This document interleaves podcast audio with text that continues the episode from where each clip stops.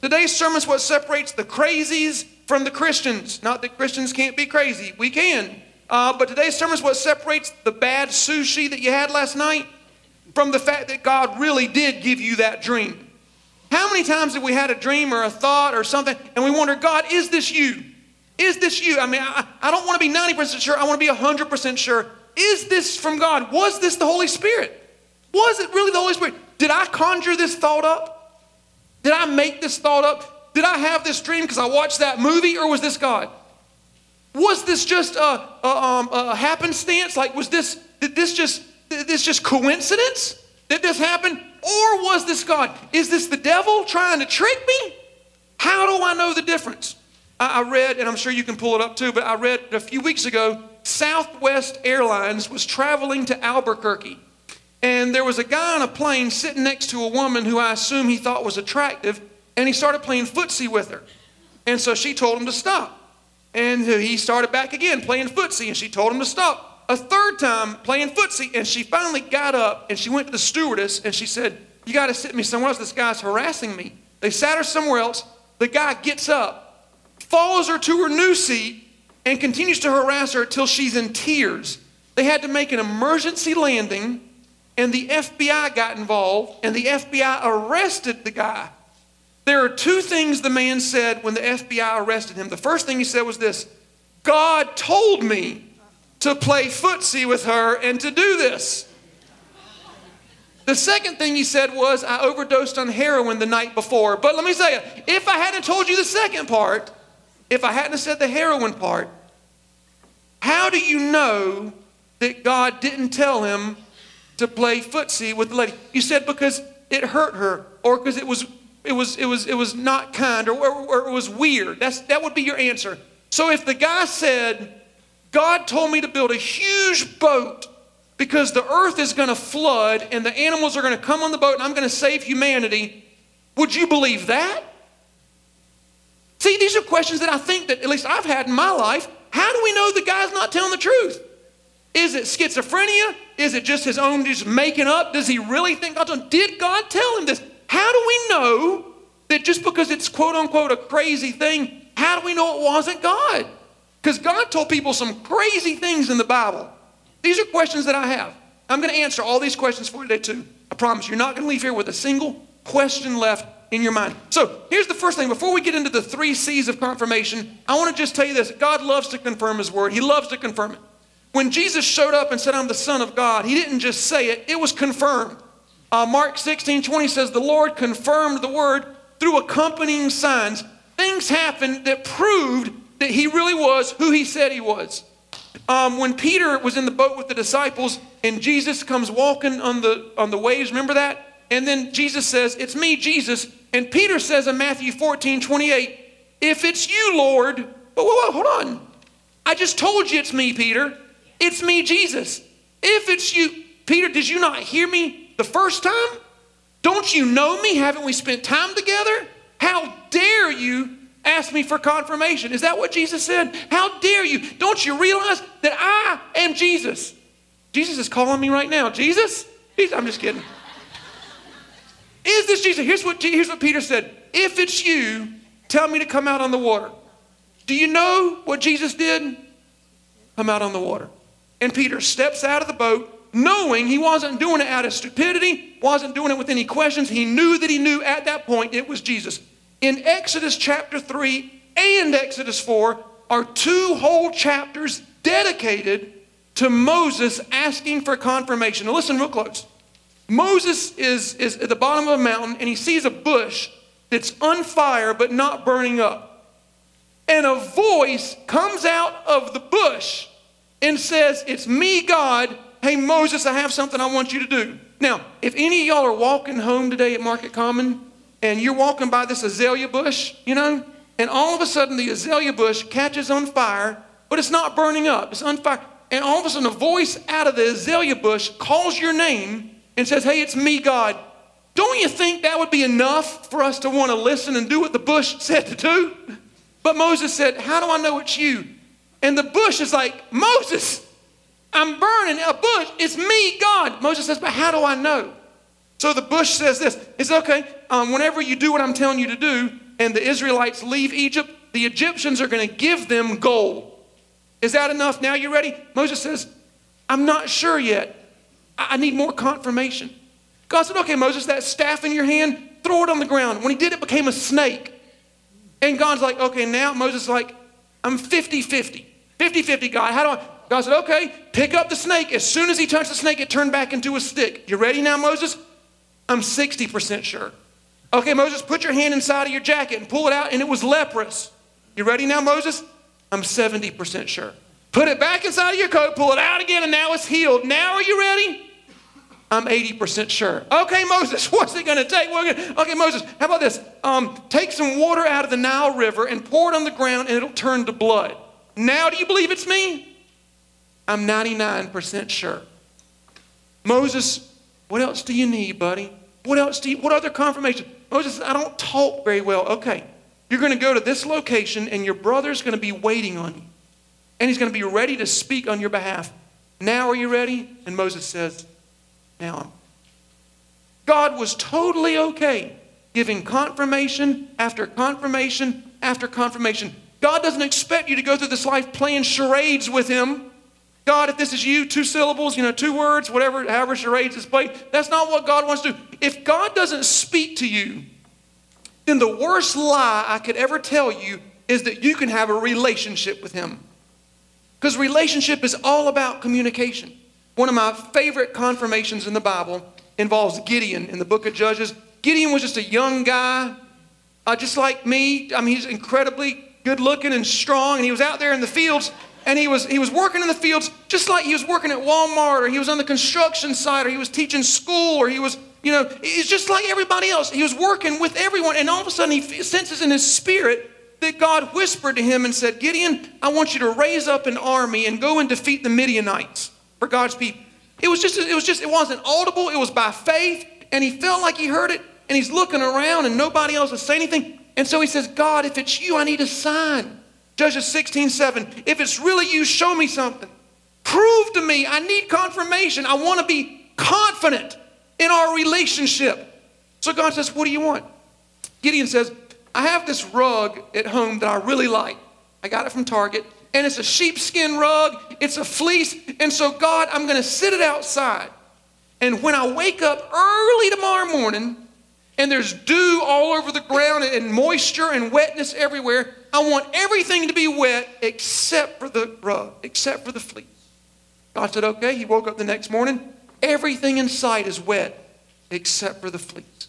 God said, okay, you ready? Gideon said, I need another sign. I need you to confirm it just one more time. God said, What do you want this time? Gideon said, This time tomorrow morning, I want the fleece to be soaking wet, and I want everything around it to be completely dry.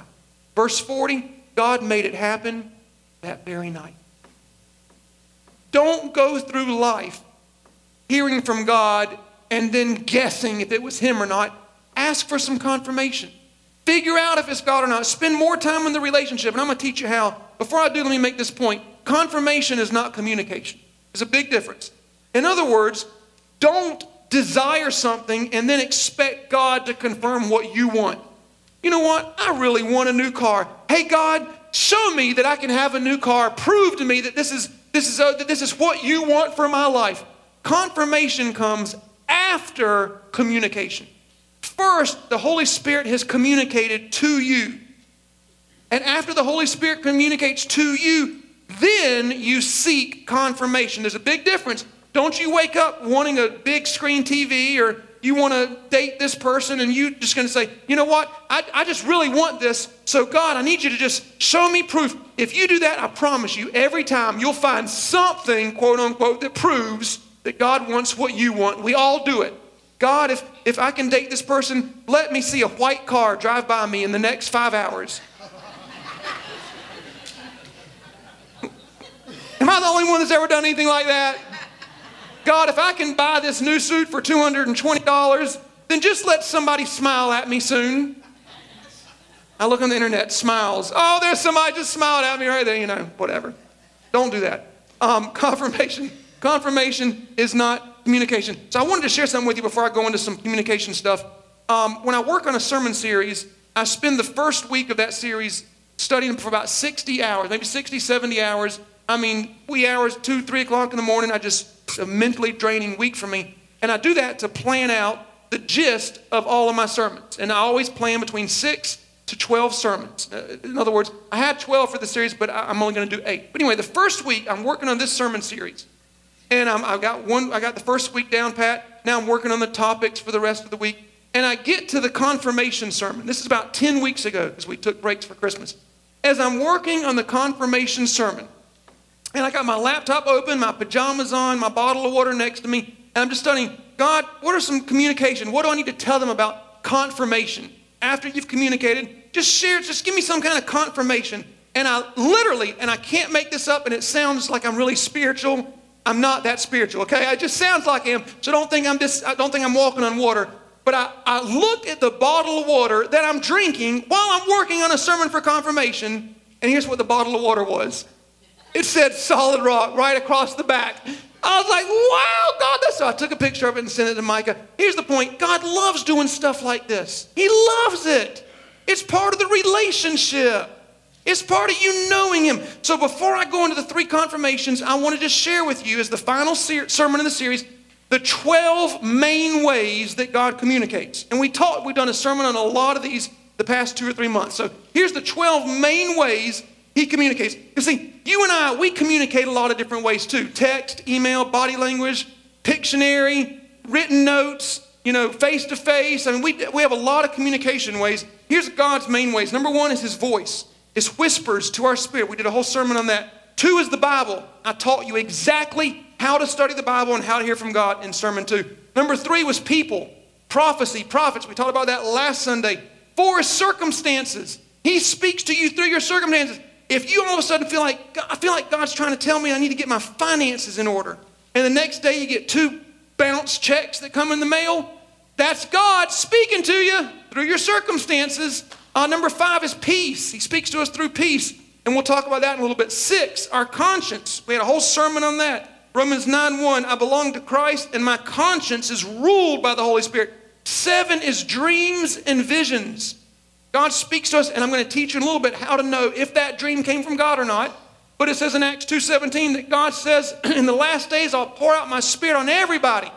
Your young men will have visions. Your old men will dream dreams." Uh, just for your notes, um, I am still seeing visions. Does everybody understands? And Bob has been having dreams for the past 45 years. But anyway, okay, so uh, number eight, he speaks to us through our through our thoughts. Hebrews 10 16 in this new covenant. I'll write my laws on their hearts, on their minds. Number nine, through angels. My nana has been communicated to through angels. Uh, 10 animals. Remember the donkey that spoke to Balaam? Remember the whale that swallowed Jonah? God said, Jonah, go to Nineveh. And Jonah's like, did he say Nineveh or Bermuda? I don't know. And then the whale swallows him and spits him up where at? Nineveh. That was God saying, hey, this is, I didn't say Bermuda, I said Nineveh. Uh, number 12, uh, number 11, supernatural manifestations like the burning bush, um, the, the, the, blinding light, Saul to Paul. Uh, number 12, natural manifestations. Romans 1.20, ever since God created the world, um, his invisible qualities are clearly seen through the things he made. So we have no excuse at all. So now for your notes, we have the big three C's. The three things you look for every time God speaks. This is so important. Even for you young people, you take this sermon series, this note home, you'll be able to see if your parents are hearing from God or not. You'll be able to judge every prophetic word that comes your way because we are supposed to judge words that people speak into our life biblically. So important. After you fill this out, you should take a picture of it and leave it in your phone for the rest of your life. Don't go through life making decisions without knowing God's got your back. It'll never end up well. And the reason we need confirmation is communication. Uh, things can be lost. Trans- translation, even when you and I talk face to face, things get lost. How many emails have you written or text and it just it didn't come out the way your heart was because things can get lost. We're speaking the same language. I'll give you a, a for instance, but me and my, my wife Micah several months ago, she just started leaving her curling iron plugged in. I mean, I know, mmm's right now. I'm not going to ask, I'm not trying to prove if I'm right or not. But to prove if I'm right, can everybody just lift their hands if it's wrong to leave your curling iron plugged in? Half and half. One half of y'all's wrong, but anyway. So I kept telling her, I said, honey, unplug your curling iron. And she wouldn't do it. Next day, I see that thing plugged in, unplug the curling iron. I didn't want to cause strife in our marriage, so I thought, you know what? I'll unplug it myself. I'm not even going to talk about I'm just going to do it myself. Every time I walk in the bathroom, unplug the curling iron. Every time, okay? After about two months, I started finding my electric piano in our house turned off, and I always leave it on. I leave it on because I walk by and I like to just play a riff or just have a tune of it, so I just do it. And it takes like six seconds to warm up, and I'm not a very patient person, so I always leave it on. It started getting turned off, and so I thought, that's weird. I never turned off. It's never happened before, my whole life. And so I started asking the kids one by one, hey, you've been turning off daddy's piano? You know, I don't want him to, if, if they say, I don't want him to, you been, no? You promised? No. Go to the next child, the next child, all five, nobody's turning the piano off. Finally, I go to Mike, I say, honey, are you turning my piano off? She said, yes, I am. I said, I said, I said, why? She said this if you're trying to save electricity by unplugging my curling iron, then I'm going to turn your piano off. I said, I'm not trying to save electricity. I'm trying to save our house from burning down to the ground, woman. That's why you unplug a curling iron. She said, Oh, okay. The moral of the story is things can get lost in communication. You think you're saying something, you're not. So when God speaks to us, it's okay to go back for confirmation, okay? Three C's. Number one, here we go. Number one, you always look at the character of God, the character behind the whisper, the character behind the dream. Proverbs 11, 3, the integrity of the upright guides us. If God's telling you to quit your job, that's one thing, but He's not telling you to do it today. Integrity is you give two weeks' notice. I don't care, that's, that's what integrity is. God may be telling you to quit your job, but you have to use integrity and realize that God would not want me to do it today. He'd want me to give two weeks' notice. Um, integrity, if you have to manipulate somebody, lie, cheat, or steal to cause a door to open, that's not God. God has a thousand ways to open up that door, to give you that promotion, to make that dream come true. He doesn't need you to lack in integrity or excellence to make it happen. It's not from God. Um, one of the ways we can look at um, the character of God is by the Bible. Is it scriptural? I've had people come to me and they say, um, they say, I think God's telling me to do such and such. And I say, well, that's the opposite of the Bible. That's not God. It's just plain and clear not God. You know somebody, you know their character, you know who they are when you hang out with them. We should just know the character of God just by knowing Him. Um, as an example, if somebody called me from an unknown number and, and they said, or maybe one of my friends called me up and they said, John Paul, your wife, Micah, she lost her phone. She told me to call you and she wants you to meet her at the house and bring home dinner. And I say, okay, what does she want? They say she wants lobster tail and duck a la orange. I would immediately say, that's not my wife. How do I know that wasn't my wife? Because I know her. I know what she wants. I know what she likes. If they said, uh, your wife lost her phone, she wants you to pick up Chick fil A, not only would I know that's most likely her, but I would already know what she wants from Chick fil A because I know her. Um, if my friend Mark, if he, if someone calls me from, they say, um, "Hey, this is Mark. He wants you to meet him at, at a gym for y'all to work out." I would immediately know that's not Mark. This is not Mark. If my friend Gorby called me up, it's an unknown email or whatever, and it says, "Hey, this is Gorby. I've been at the library all day. Can you meet me here?" I would know in a heartbeat. That's not Gorby. That's not who that is on the other side of that email. Happy birthday, my friend. If um if Dan, if I get a message and someone says this is Dan, I've been at the barber shop getting a haircut. My car broke down, I would know that's not Dan because I know my friend. If somehow someone texts me from oh, unknown, they said, "Hey, it's Jordan. I'm at the Gap. Can you meet me there?" I would know that is Jordan. Yes, that's in fact yep. That's where I should meet him to go and pick him up. okay, so some character of God. Is it scriptural? Is it the Bible? The Bible's a big one. Is this the line of scripture? Another thing of God is this wisdom. God is a God of, everybody say wisdom. God is not an idiot. He doesn't tell us to do stupid things. He's a God of wisdom and common sense. Proverbs 2 6 says, All wisdom comes from the Lord. Watch this. out of the mouth of God. Out of his mouth. In other words, every single thing that God has ever said, is saying, or will ever say is understanding, knowledge, and common sense. Everybody say common sense. Man, if you want to know who is not speaking of God, you just go on Facebook, look at some news reports, listen to listen to some. I'm not going to keep going, but anyway, just just. Uh, I remember one time we had um we we for Easter we we paid this helicopter to come here, and we put an Easter bunny in the helicopter, and we paid them to drop ten thousand plastic eggs on our property for the kids to go and get presents in the eggs. And it's, it's illegal now, and it's because of this story and what happened. But anyway, and so um, that that wasn't funny. Y'all don't even know what I'm gonna say. But anyway, and so so we told her there was about a thousand people. We told everybody, hey, parents, don't let your children run out underneath the big machine that's dropping things under the ground, right? Don't go. You need to stand back. After all the eggs have dropped and the helicopter flies away, then you release your children to go out there, right? Well, some lady, she must have whispered to her kid, You can go first and you get out there and you just get as many. I don't know what she said, but all of a sudden I saw this lady, she released her kid, and this kid's run out there and 10,000 eggs, and sure enough, he got knocked in the head and fell over. And she left us this awful review on Facebook. Y'all call yourself a church of love, and y'all let y'all drop something on my kid's head from the helicopter. I want to say, lady, you weren't using common sense. You obviously did not do what God wanted you to do. How do I know? It was stupid. God is not stupid. That's right. Okay. The character of God is seen in his personality. His person. How do you want how do you know what the personality of God is like? I, I hate to sound cliche, but WWJD. What would Jesus do? In other words, um, I've had people that come to me with a dream, and their dream that their child has been kidnapped and tortured and abused, and they say, Was that dream from God? Okay, let me ask this. Could you see Jesus in the gospel walking up to somebody and saying, You know what, your child's going to be murdered and tortured and all these things? Jesus wouldn't say that.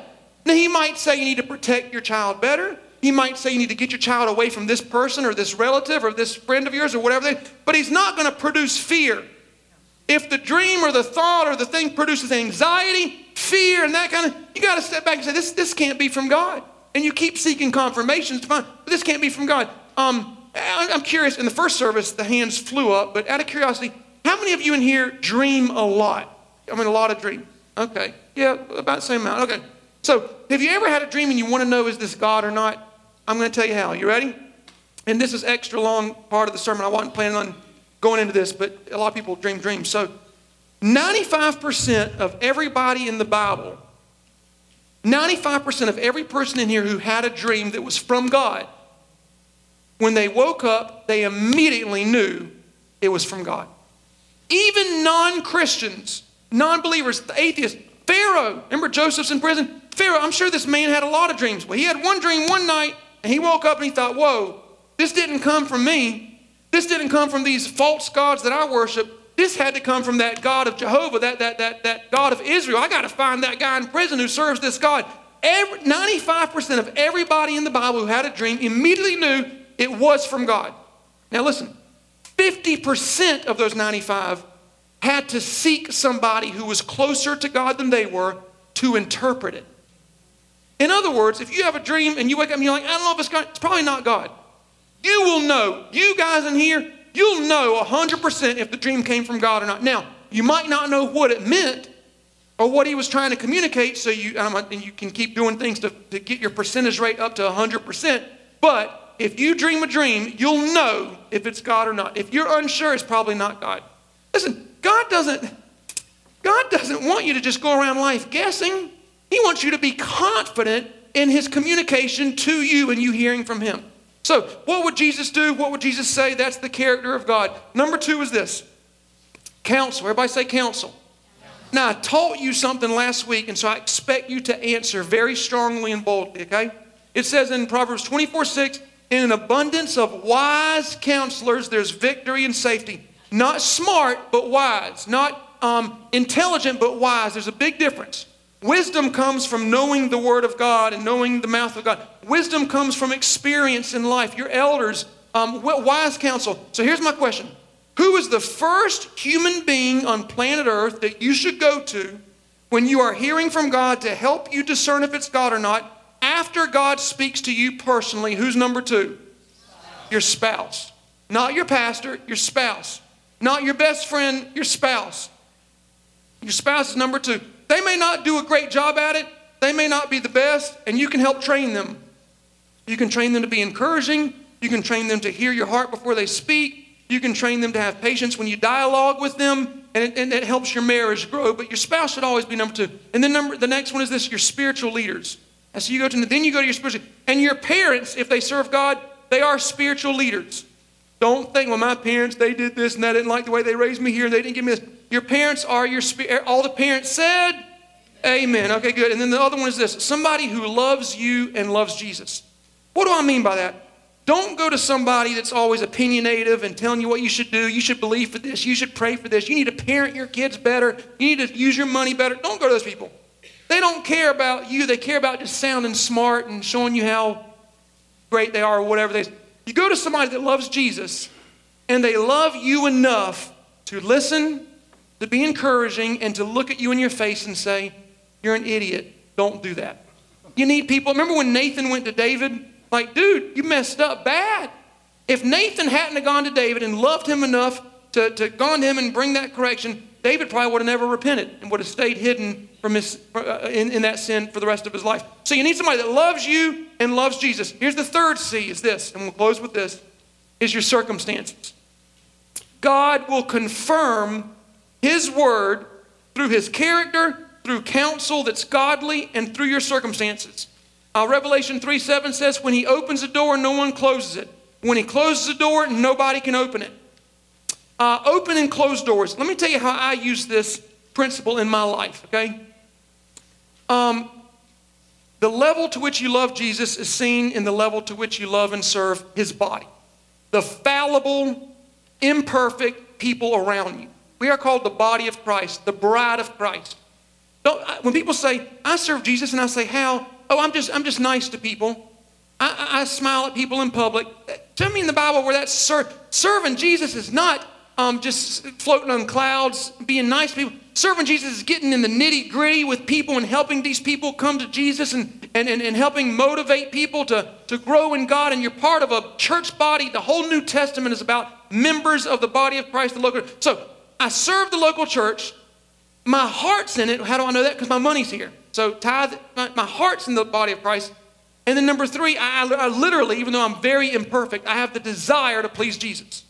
So because of those three things in my life, I have positioned myself and planted myself in a place for God to automatically open doors and automatically shut doors with me having to simply continue serving God, honoring Him financially, and having a desire to please I don't got to force. I said it in the first service. I probably shouldn't have. It made me look really stupid, but that's never stopped me before. But anyway, and so um, I'm very impatient. And Micah will tell you, you know how you have these doors around Myrtle Beach that they open up automatically when you walk in front of them? You know, y'all, y'all see that, right? No? Yes? Okay, just make sure. Okay. Well, evidently, I walk too fast because I run into those doors a lot. And if I didn't wear a hat during the week, I'd probably have broken my nose many times and so I'll run up to the door, and I automatically, if it doesn't open right away, I kind of think I'm in the wrong one. So I try to, and then it opens up, and I look stupid and whatever. Anyway, sometimes I actually try to go in the wrong door. I don't know if y'all ever done that, but at Lowe's, I don't know if you notice at Lowe's, when you walk up to the exit door, it doesn't open. Now, at Target, it does. I know the doors that open up all around Myrtle Beach, okay? I have it all set in my mind. But at Lowe's, you have to force it open. Don't act like you know me if you see me in public, okay? hey, Pastor. No, no, no, no. You got it wrong. I'm Jordan. And so, anyway, and so, so I'm just kidding. And so, got to grow a beard. And so I'll force the door open. Okay, if you have to force a door to open, it's not supposed to open. Okay, it's just not supposed to. So open and close doors. Second one is peace. God confirms circumstance, peace. Colossians 3.15, let the peace from Christ act as an umpire in your hearts deciding with finality any questions that may arise in your mind. We have questions Is this you, God? So now I'm going to say something in closing that is the most important statement of today. I think it's the most profound. I think so. Maybe it's not, I think so. If you don't have a peace about something before you do it, you will not have a peace after you. If you don't have peace deep in your spirit before you get involved in that relationship, you won't have peace after you get involved in that relationship. If you don't have peace before you say yes to that financial deal, if you don't have peace before you buy that car, if you don't have peace before you go to that college, if you don't have peace before you say yes to that job, I can tell you from experience, you will not have peace after. Now, a lot of times, if you're like me, I've thought this well, I don't have that much peace about it, but I bet after I do it, because God loves me, He'll work it all out. Man, how many times have we ignored the peace button on the inside? Peace is so underrated in our society. So underrated. Ah, we are used to strife. We are used to uneasiness. We're so used to anxiety and discord, it just comes natural to us. We just expect it when we pull up our phones and if you don't have a peace, and, and so I, I kind of talked about this in the first service. Here's what you might be asking yourself I've already made the decision. And you're right, I don't have peace. What do I do? You do this, and it's tough, but it's the lesser of two. You get out of it, and you step back. And you go far enough back to the place where you were 100% sure God said something. In other words, you get out of this, whatever it is, whatever it is, and you go, you know what? I know God told me to take this job, so I'm going to focus on that and being very excellent and faithful in that area. Or I know God told me to be a part of this church. Or I know God told me that these three people, they're definitely should be in my inner circle. They're definitely part of my friend. But this one I'm going to marginalize. This one I'm going to take that. And, and, and, and, and, and maybe it's maybe it's marriage. Maybe it's um maybe it's a job and you just can't find it. Whatever it is, in those situations, be honest. And just say, listen, I want to have peace. I really do. But I need both of us to take a step back and see what happened that, that, that, that, that where were we at when the peace was not there anymore and we stepped into some, some unpeace and we stepped in something that was just not, we didn't feel right. Where, let's go back there and let's just ask God, let's repent for something. Let's ask God to help us deal with this. Let's take it to the throne. Let's take it to the altar. We know God's a God of restoration, reconciliation, a God of peace. I need to get my peace back. Man, don't go through life making decisions without peace. The last point of circumstances, and this is a funny one, but you step out to find out. How do we know that God really did tell Noah to build the ark. Well, here's how we know it rained and it flooded. I mean, the circumstance showed. That sounded crazy, but you know what? Noah didn't make the animals come on the ark. That was God. It showed in circumstances. Um, here's a, a point Noah was called a righteous preacher. Righteous preacher. Yet nobody believed him or got saved. He actually had to force his family. In other words, he was doing exactly what God wanted him to do, but the situation didn't turn out exactly like he wanted it. So, a lot of times, I think we should just step out and say, God, what are you trying to teach me? say, Well, I stepped out and I failed. I really thought it was God, God's character, the counsel, and I had a peace about it.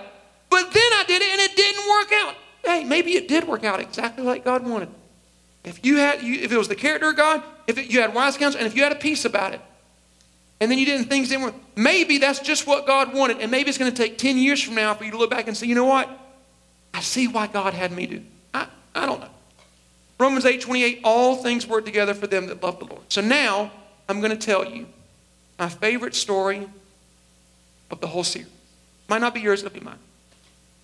In 2006, I was 26 years old, and I was arrogant and stupid and everything else. I'd gotten saved, and I felt like God was telling me to step out and pastor, start a church. It was so great. I went to the character of God, and it lined up with the Bible. I started going to some counsel in my life. Now I have, I have great counsel all around me. At the time, I had a lot of yes people. Oh, yeah, you'll do great. Oh yeah, that's yours. You got it. Oh yeah, you know you know what you're doing. I was like, I know. I don't know. I don't know what I'm doing at all. I don't know how to preach. I don't know how to pastor. You tell me I'm gonna be great. I wanted somebody that would say, John Paul, you're stupid. You're too young. You don't know what you're doing. I wanted someone that loved me enough to. So I called the godliest man I've ever known. His name's Reverend Randall. Got a picture of him. And um, he's one of my bishops, one of my uh, uh, apostolic overseers. And um, he loved me enough that he body slammed me on concrete when I was 16 years old for calling him a wrong name. He loved me enough to come to my house at 2 o'clock in the morning and lead me to salvation and pray with me when I had questions that were arising in my life. He loved me enough to, to drive all, he lives in Little River. He'll, if I called him right now and said, I need you, he would drop everything he's doing. This man, he's, he's a, a Pentecostal holiness pastor, very small church in Little River, but his heart is so big. It's for missions and outreach in Africa and Jamaica, and he feeds the poor all over the Grand Strand. Just a great man of God. And so I went to him. I said, "Listen." Actually, I called him up. It was a Tuesday. And I said, um, Tuesday afternoon, I said, I feel like, God, actually, I called him up. I said, hey, it's me. And here's what he said. He said, are you in jail? Do I got to come bail you out? What's going on? That's what he said. I said, no, Reverend. I said, you know, I got saved a few months ago. I said, I feel like I'm supposed to pastor. He got in his car and he drove all the way to my house. And he said, um, and this is a very weird whisper. I said, I agree. It's very weird. Is it the character of God? Yes. Is there a counsel that can, uh, can back this up? I said, I'm here for you. What do you think? So we prayed. And he said this. He said, I believe that God's going to give me the answer, talking about himself, not me, but himself, in three days. He said, Will you receive that? Are you okay if God gives me, as your overseer, as your spiritual leader, the answer? I said, I'm okay with it. He said, If the answer is no, are you going to be okay? I said, Yes. He said, If the answer is yes, but not now, are you okay? I said, he said, if the answer is yes, do it now, will you be okay? I guess so. We'll see. So three days later, it was 10 o'clock at night, Thursday night. He called me up and he says, I have, without a shadow of a doubt, the answer to the question. I said, What is it? He said, I'm writing you a letter and I'm going to put it in the mail and I'm going to mail it to you. I should have known at that point God was trying to teach me patience. He said, When it comes in the mail, call me up and open it and read it to me over the phone. So that night, that Thursday night before he called, he was inducting another pastor into a church in North Carolina. This particular denomination is the kind where the pastor types out the entire sermon word for word and reads it with fluctuation and, and, and you know, um, body language, but they literally read word for word. And, and if you've never been to a church like that, there's a lot of them out there. It's very popular. They do, they'll literally write it and just read it word for word. And so after he inducted that pastor and the pastor preached the sermon, Reverend Randall asked the pastor for the sermon, put it in the mail, and he sent it to me. The title of the sermon and the opening scripture was this God is trying to build a house. Let him build. 1 Chronicles 28:10 Take heed now, for the Lord has chosen you to build a house for the sanctuary. Be strong and do it. The three points of the sermon were this God is trying to launch you. You've been chosen. Seek God for your assignment and consider yourself qualified for the task. And let me tell you why this is so special in my life. Because anytime I feel like a failure, anytime I feel frustrated, anytime I feel like the sermon isn't going to bless anybody, anytime I feel like, man, I can't believe I did that again, anytime I feel unqualified, uptight, fearful, anxious, worried, depressed, I don't just get to go back to the whisper I get to go back to the confirmation that proved beyond a shadow of a doubt that God, in fact, said what I heard him say. Man, confirmations are priceless. Priceless. Don't spend the rest of your life jumping from one place to the next without hearing from God 100%.